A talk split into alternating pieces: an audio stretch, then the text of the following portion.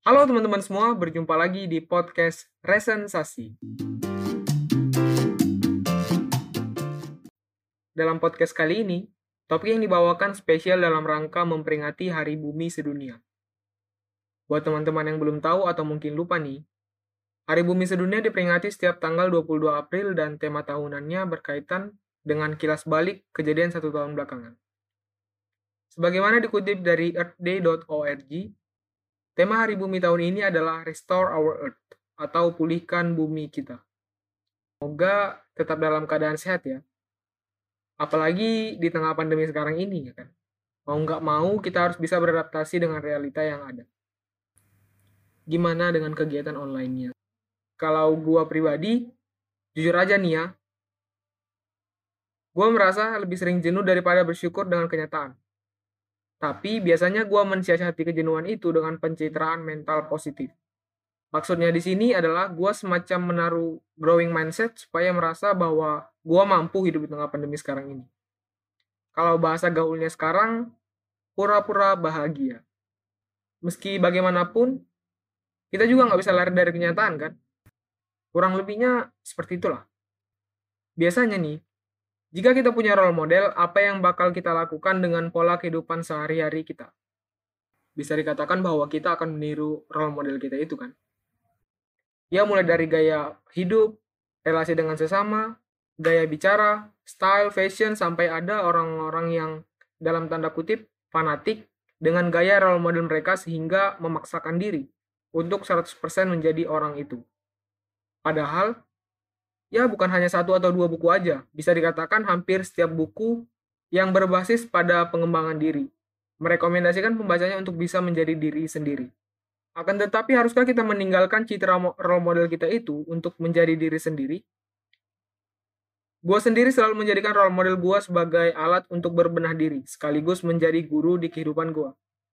Tidak harus sedetail mungkin, yang penting gaya hidup mereka sesuai dengan keinginan gue untuk bisa mengembangkan diri ke arah yang lebih baik lagi.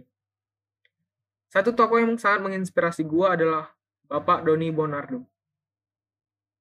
Buat teman-teman yang belum tahu, saat ini beliau menjabat sebagai Kepala Badan Nasional Penanggulangan Bencana atau biasa disingkat BNPB, sekaligus merangkap menjadi Ketua Satgas Penanggulangan COVID-19 di Indonesia. Karirnya dimulai diterimanya beliau di Akademi Militer selepas tamat SMA. Singkat cerita, penempatan pertama langsung pada Komandan Pasukan Khusus atau Kopassus di tahun 1986.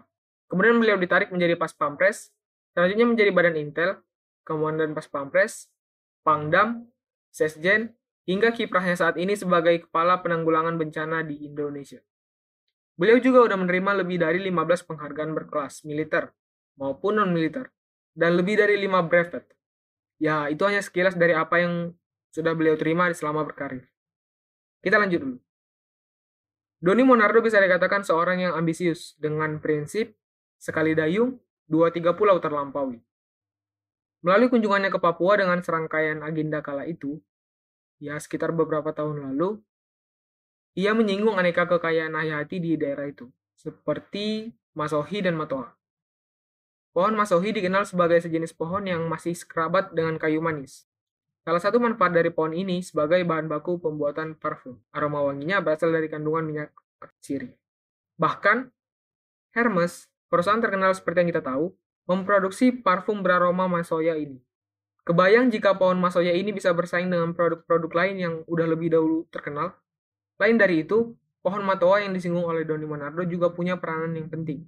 Manfaat seperti meningkatkan stamina, mencegah jantung koroner, sumber antioksidan, dan beragam manfaat lain yang berbasis pada kecantikan.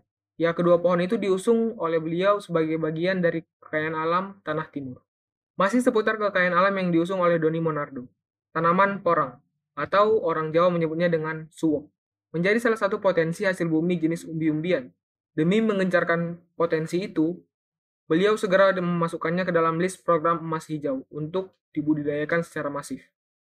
Beliau juga mengintegrasikan program-program ini dengan melibatkan pemerintahan provinsi dan juga diturunkan ke masyarakat desa melalui BUMD atau Badan Usaha Milik Desa.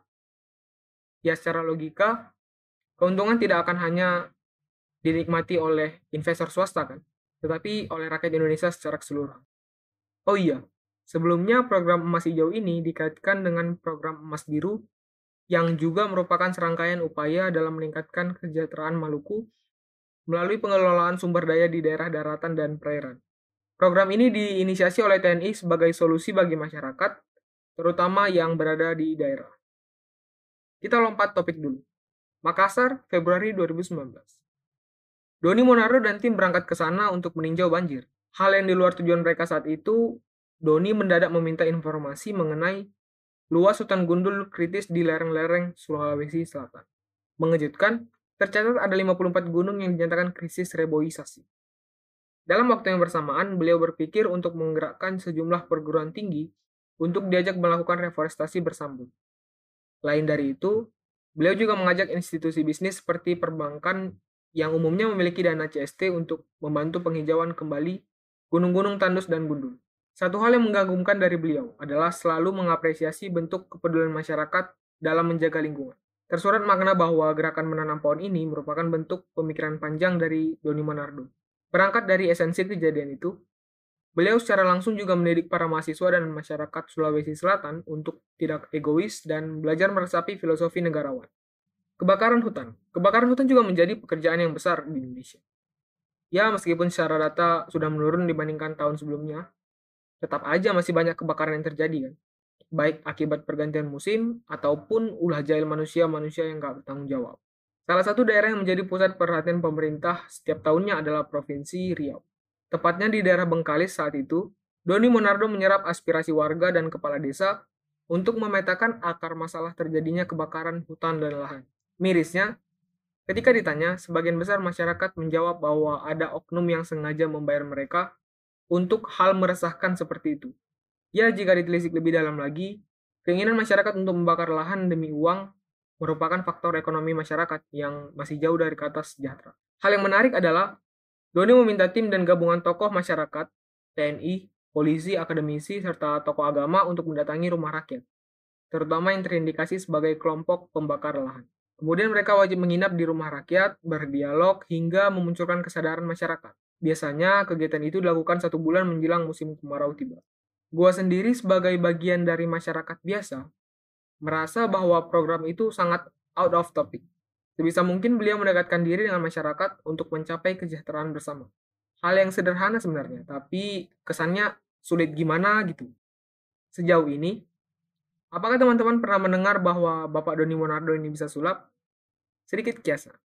Tahun 2017, saat beliau menjabat sebagai Pangdam Tiga Siliwangi kala itu, ia menerima banyak masukan tentang parahnya kondisi sungai Citarum kala itu. Iming-iming sebagai sungai terpanjang di Jawa Barat, sekaligus dijuluki sebagai sungai terkotor di dunia. Benar, program Citarum harum. Pasalnya, air sungai tersebut dikonsumsi oleh 80% warga DKI Jakarta dan penduduk sekitar aliran sungai. Terhitung 269 km panjangnya. Sedangkan menurut data, sungai itu tiap hari dipenuhi 3,3 juta ton tinja manusia. Ditambah kotoran hewan dan sampah yang tiap hari 20 ribu ton banyaknya, yang belum lagi limbah medis termasuk kantong HIV dan AIDS yang ditemukan. Sudah terbayang bagaimana mirisnya sungai Citarum kala itu? Strategi beliau adalah membagi aliran Citarum menjadi 22 sektor, dengan menempatkan seorang perwira menengah di setiap sektornya. Sedikit demi sedikit, setiap masalah dipetakan hingga melahirkan solusi nyata yang langsung dilaksanakan, tanpa basa-basi. Selain itu, beliau juga memperkenalkan konsep ekokrasi yang dijadikan sebagai penuntun dalam pembuatan kebijakan negara dalam perlindungan dan pengelolaan lingkungan hidup. Lebih lanjut, teman-teman dapat membacanya di buku Secangkir Kopi di Bawah Pohon, karangan Egi Masadia. Teladan lain yang menjadi citra Doni Monardo saat bertugas adalah tumbler ikoniknya. Tumbler. Ke mana-mana ia pergi, tumblernya selalu ikut digenggam. Ya, saat menggunakan tumbler, beliau berpotensi untuk menolak penggunaan plastik sekali pakai. Ya, bukan hanya sekali, tapi berkali-kali sebagaimana ia menggunakan tumblernya dalam kesempatan yang berbeda-beda juga. Hal kecil semacam itu aja bisa dikatakan sebagai sentilan bagi masyarakat. Begitu juga yang terjadi pada kolega dan bawah. Bagaimanapun bentuk kegiatannya, apa pun caranya, pada dasarnya semua hal positif tentu akan menghasilkan output yang positif pula. Sebenarnya, masih banyak lagi bentuk perhatian Doni Monardo terhadap lingkungan yang belum diceritakan. Seperti lewat program Green Belt, inisiasi dengan penggiat rempah-rempah, program reboisasi dan reforestasi, hingga program emas hijau dan emas biru yang bisa dikatakan sudah mencakup setiap aspek secara keseluruhan. Tak terhitung lagi jumlah pelajaran yang bisa dijadikan referensi atau guru kehidupan.